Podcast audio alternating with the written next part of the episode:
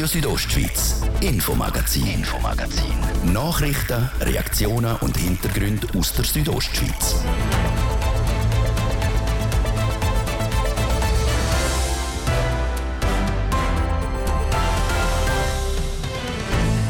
Die Ersten sind wieder zurück in Brienz in ihren Häusern und Wohnungen. Laut Experten können sie für ein paar Wochen von ruhigen Wochen ausgehen. Was nachher aber kommt, das ist noch ungewiss. Wir sind heute in Brienz und haben mit den Leuten geredet. Und dann vom Albulatal zu oberst ins Schamfigufen. Es ist genau heute vor fünf Jahren, wo der erste Bär im Arosa Bärenland angekommen ist. Wir sind heute oben in Arosa im Tourismusmagnet, wo heute das fünfjährige Jubiläum feiert. Eine Reportage. Das ist das Infomagazin auf Radio Südostschweiz vom Dienstag, am 4. Juli. In der Redaktion heute der Martin de Platzes. Einen guten Abend. Aufatmen im Brienz im Albulatal. Die Bevölkerung kann wieder zurück ins Dorf. Die freudige Mitteilung hat gestern der Gemeindeführungsstab bekannt gegeben. Seit Mitternacht vom Montag auf der heutigen Dienstag gilt damit Gefahrenphase gelb. 52 Tage nach der Evakuierung am 12. Mai und 18 Tage nach dem Bergsturz in der Nacht vom Donnerstag auf den Freitag, 16. Juni, können die 84 Einwohnerinnen und Einwohner wieder in ihre Wohnungen und Häuser nach Brienz. Ich bin heute nach Brienz aufgefahren via Surava Richtung Alvanoi und dort Abzweiger nach Brienz genommen, wo ich mit der Maria und dem Werner Roth abgemacht hatte. Das Ehepaar Roth hat die letzten Wochen bei einer Tochter in Kurwalde gelebt. Maria Roth, sie schildert am Anfang von unserem Gespräch, was ihr durch den Kopf gegangen ist, wo sie gewusst hat, sie dürfen wieder zurück nach Brienz. Also für mich war es mulmig. Ich gewusst, dass wir können. Aber für mich war es wie Ferien und ich, irgendwann bin ich froh, kann ich jetzt zurück. Es war ja, ein freudiges Gefühl.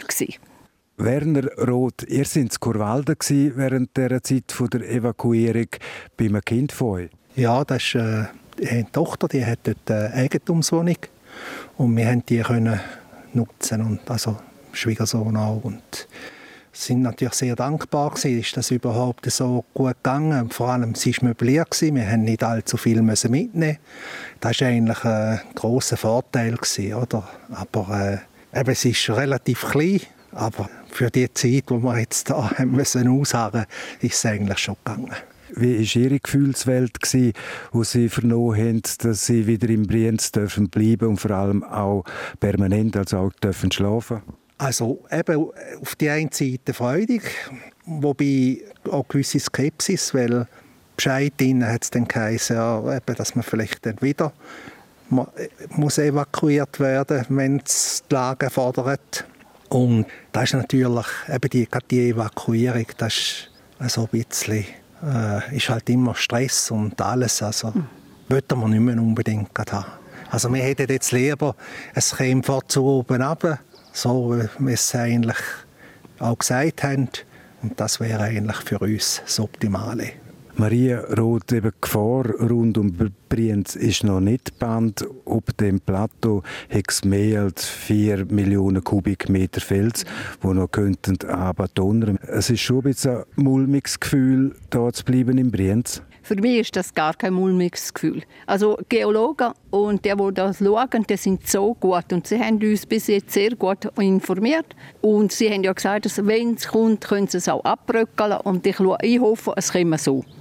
Wie sind ihr denn vorbereitet, Herr Roth, wenn es jetzt zack, zack sollte gehen, ihr müsst schnell das Dorf wieder verloren? Ihr habt euch gerüstet, die Koffer sind gepackt? Nein, Koffer wir auspacken und wird versorgt. Und dann geht das relativ schnell, wenn wir wieder gehen müssten. Also ist das Zeug eigentlich relativ schnell zusammen. Und da haben wir eigentlich keine Bedenken, dass wir jetzt da äh, extra wegen dem Koffer gepackt lässt, das machen wir nicht. Und Frau Roth, das Fotoalbum, das ihr bei der ersten Evakuierung nicht mitgenommen habt, ist das jetzt in Sicherheit bei der Tochter in Kurwalda? Nein, das nehmen wir wieder zurück. Es ist schon zu Kurwalden, aber wir nehmen es wieder zurück. Maria Roth, Brienz ist überschaubar, 82 Einwohnerinnen und Einwohner. Sie sind da sehr verwurzelt in der Fraktion in dem Bergdorf Brienz. Haben Sie schon viele Nachbürinnen und Nachbarn gesehen? Also jetzt gerade der Nachbar, unser ältester Einwohner von Brienz. Das ist logisch. wenn wir uns sehen, freuen wir uns riesig. Und der Schwiegersohn haben wir gesehen. Und telefoniert haben wir mit einem von unserem Mieter von heute. Und gestern habe ich die anderen Mieter getroffen beim Spazieren auf der Lenzer Heide. Und sie freuen sich riesig, wieder zurück zu können. Die kommen in den nächsten Tagen? Ja, die kommen in den nächsten Tagen. Jetzt sind Sie da. Hoffentlich können alle Brienzerinnen und Brienzer auch bleiben und es kommt nichts Größeres, Gröberes mehr oben runter vom Berg. Haben Sie nie darüber nachgestudiert, Herr Roth, zum ganzen Weg von Brienz? Nein, also für uns ist das eigentlich nie ein Thema gewesen, weil eben uns gefällt es eigentlich da und wenn wir dann im Alter machen, wenn wir mal älter sind, wirklich älter sind, also mal nicht mehr mögen da bewirtschaften, was wir dann machen, das ist dann ein anderes Kapitel. Ihr sind jetzt heute wieder nach Brienz gekommen, bleibend da. Frau Roth, wie viele Tage dauert es, bis da wieder einigermaßen Normalität kommt? Also für mich kommt das sofort Normalität. Für Sie, Roth? Ja, also muss jetzt noch einiges muss gemacht werden. Aber äh, das hängt eigentlich mit der Normalität zusammen. Also, eben, ich muss schauen, dass das warme Wasser jetzt wieder zu laufen kommt von der Solaranlage oder? Und, und so weiter.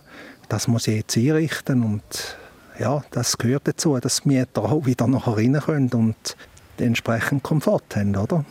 Eben, äh, die Wasserleitungen, auch was Swisscom-Leitungen anbelangt etc., das hat wieder können hergestellt werden Das hat wieder können hergestellt werden. Wir letzte Donnerstag haben wir schon Wasser gehabt.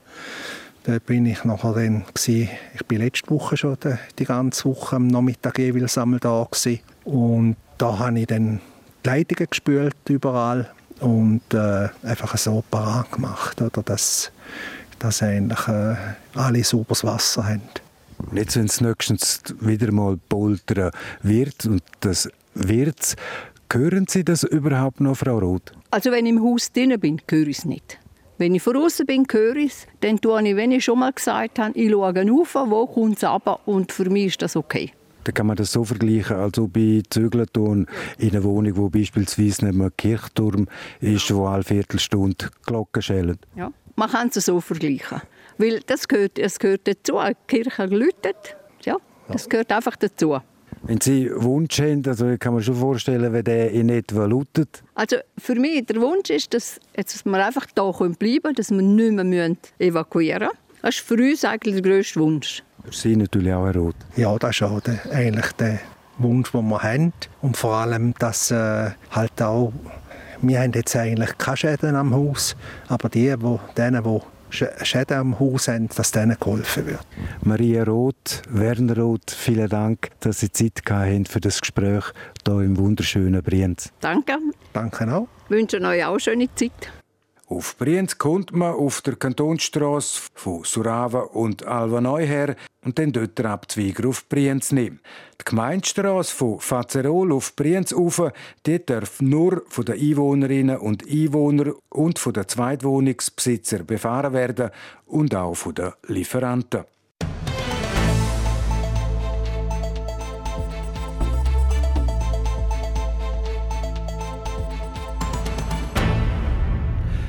Bären, die im Kanton Graubünden daheim sind, das ist bis vor fünf Jahren eine Vorstellung, die man nicht gewöhnt war. Wenn Bären in Graubünden sind, dann sind es oft eine Durchreise mit Ausnahme vom M13 und dem JJ3, wo von der Wildhut müssen geschossen werden, weil sie negativ aufgefallen sind. Ganz anders ist das im Rosenbärenland. Heute ist es genau fünf Jahre her, seit der erste Bär, der Nappa, in Arosa eingezogen ist. Und seitdem ist viel gegangen. Jasmin Schneider. Am 4. Juli 2018 hat die Gemeinde Arosa einen ganz speziellen neuen Bewohner gekriegt. Der ehemalige Zirkusbär Nappa ist in seinem neuen Daheim angekommen. Das nach einer 28-Stunden-Reise mit der Bärenambulanz von vier Pfoten von Serbien bis ins Schanfik. Der Hans Schmid, wissenschaftlicher Leiter im Arosa Bärenland, erinnert sich gern an den Tag zurück.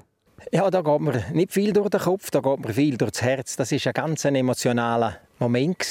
Nach einer äh, sehr herausfordernden Projektierung hat der Bär Nappa am Rosenbärenland das Leben eingehaucht und das ist für uns natürlich sehr, sehr emotional.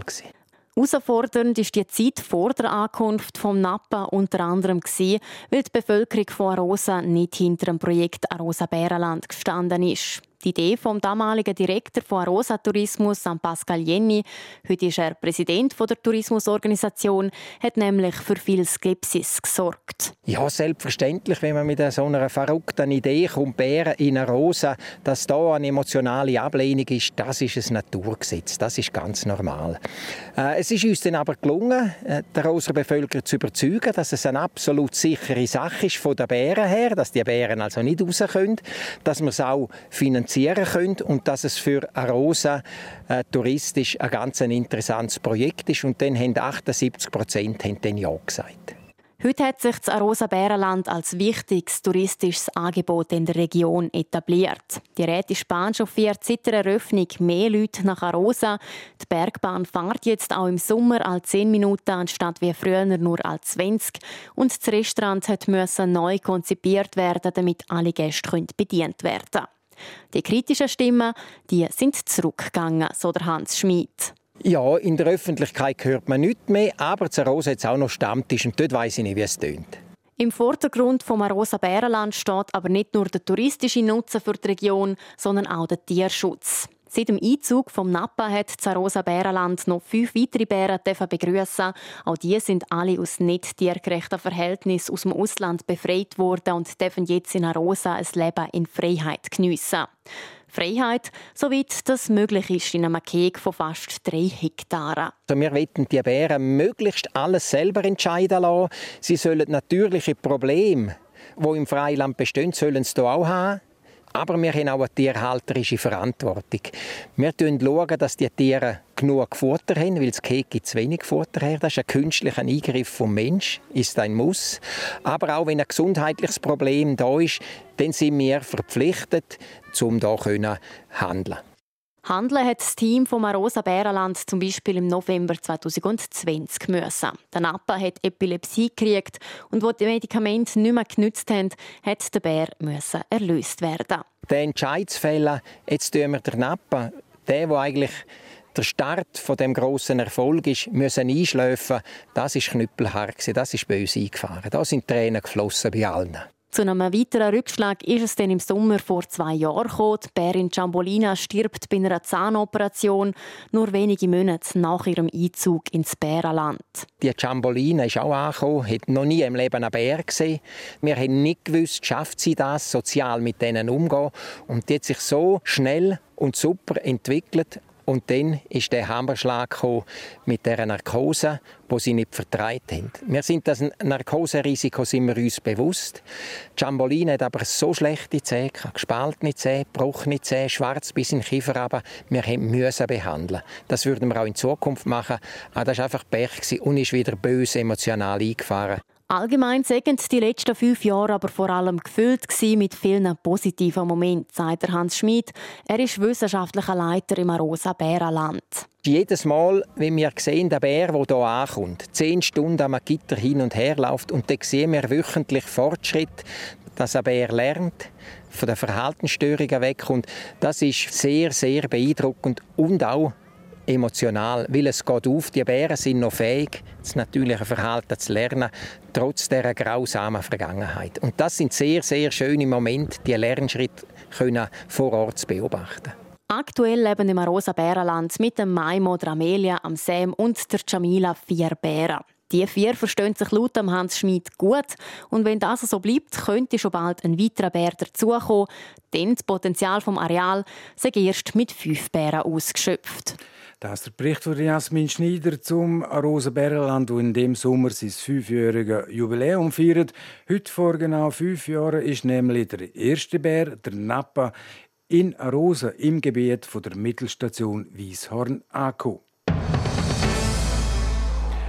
Und jetzt eine kurze Unterbrechung. Ich gebe ab an meine Kollegin Jessica Müller mit dem Wetter und dem Verkehr.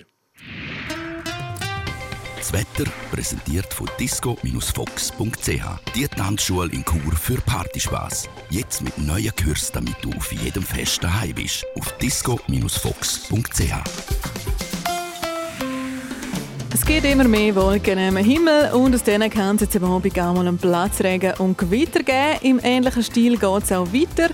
Morgen Mittwoch ist es am Vormittag recht sonnig. Im Laufe des Nachmittags steigt aber das Gewitterrisiko wieder an und es kann dann hier und dort auch mal nass werden. Die Temperaturen liegen morgen bei 23 Grad in Bad Ragaz, 22 Grad in Ilanz und bis zu 20 Grad gibt es in Schkuhl. Verkehr. Wir haben Feierabendverkehr in der Stadt Chur. Es staut auf der Messenserstrasse stadtauswärts und durchs Weltstörfli ebenfalls stadtauswärts. Verkehr. Und ich gebe wieder zurück in die Redaktion zu Martin De Platzes. Radio Südostschweiz, Infomagazin, Infomagazin. Nachrichten, Reaktionen und Hintergründe aus der Südostschweiz. Es ist eine halbe Minute ab dem halben sechs. Kriminelle Organisationen, Cyberangriff, Verkehrsdelikt, das nur drei Bereiche, die die Kantonspolizei Graubünden abdecken tut. Alle fünf Jahre macht die Kantonspolizei eine Analyse, wie sich die Aufgabenbereiche entwickeln, was für Herausforderungen auf die Kantonspolizei zukommen. Und so hat die Kantonspolizei wieder mal eine Strategie entwickelt. Die Strategie Capo Graubünden 2025 Plus hat das Licht von der Welt erblickt. Es berichtet der Immanuel Giger. Neue Technologien, neue Bedrohungen und neue Herausforderungen. Das beschäftigt auch Kantonspolizei Graubünden. Um diesen Entwicklungen gerecht zu werden, soll die neue Strategie KPOGR 2025 Plus helfen. Der Kommandant Walter Schlegel sagt. Die Strategie ist darauf ausgerichtet, die polizeilichen Kernfähigkeiten zu stärken und zu erhalten und zu optimieren. Das wollen wir machen mit einer zeitgemäßen Führung, mit einer guten Unternehmenskultur, mit genügend Material, Personal, Infrastruktur, Fahrzeug und Finanzen. Die Aufgaben der Polizei werden immer komplexer und darum müssen wir sich anpassen. Auch im Hinblick auf den Fachkräftemangel. So sollen bessere Arbeitsbedingungen durch flexible Arbeitszeitmodelle, zusätzliche Schulungen und mehr Diversität beim Personal der Beruf der Polizistinnen und Polizisten attraktiver machen. Zusätzlich können ab nächstes Jahr Menschen mit Sehbewilligung in der Polizeidienst treten. Nebst Veränderungen beim Personal sind auch neue Aufgaben für die Bekämpfung von Kriminalität dazugekommen. Im Kriminalitätsbekämpfungsbereich sind die neuen Herausforderungen, dass halt alles, was vorher im normalen äh, Leben passiert ist, analog, jetzt digital im Netz passiert. Die Zunahme ist äh, exponentiell steigend und da müssen wir Antworten darauf haben in unseren rückwärtigen Diensten. Also Cyberermittlung machen wir beispielsweise in der Kriminalpolizei in der Hauptsache. Da wir müssen einen Dienst aufbauen. Wir haben zum Glück sehr kompetente Mitarbeitende können gewinnen für das. Darum sollen Mitarbeitende der Kantonspolizei auch mehr auf digitale Spurensicherung geschult werden, so der Walter Schlegel weiter. Eine weitere Herausforderung für Kantonspolizei Graubünden ist der Ausweichverkehr. Immer mehr Autos sind auf den Bündner Strassen unterwegs und so kommt es häufiger zu Stau. Zum dem umgehen fahren die viele Leute über die Landstraßen und durch die kleinen Gemeinden. Und auch gegen Terrorismus und internationale kriminelle Organisationen sagt die Bündner Kantonspolizei durch Zusammenarbeit mit nationalen und internationalen Behörden gerüstet. Allgemein.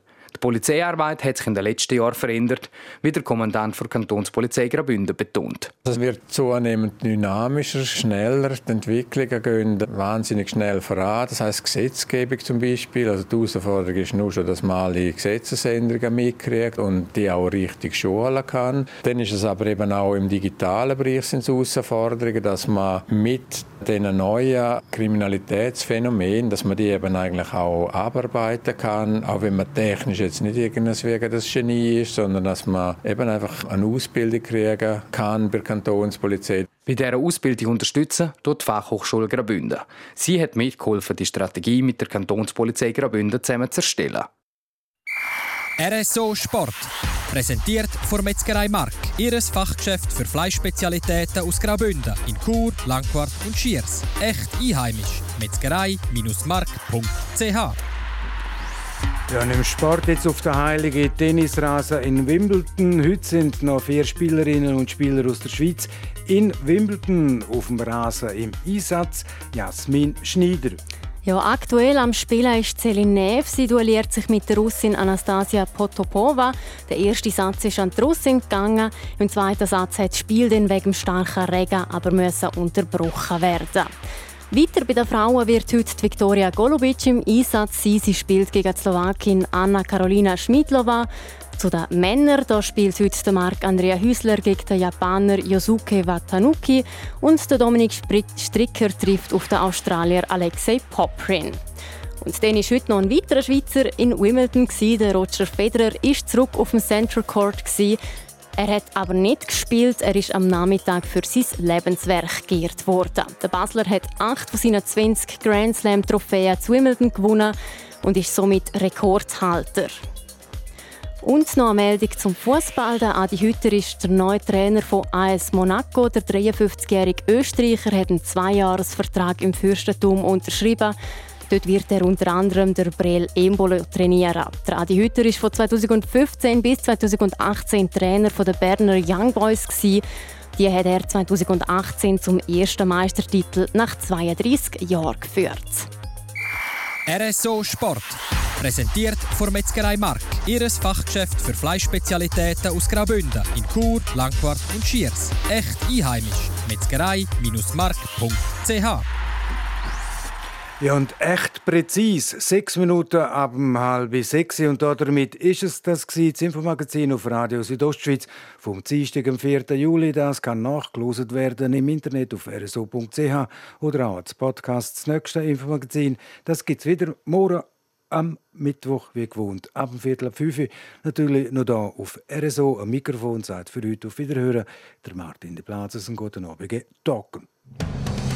Radio Südostschweiz, Infomagazin, Infomagazin. Nachrichten, Reaktionen und Hintergründe aus der Südostschweiz.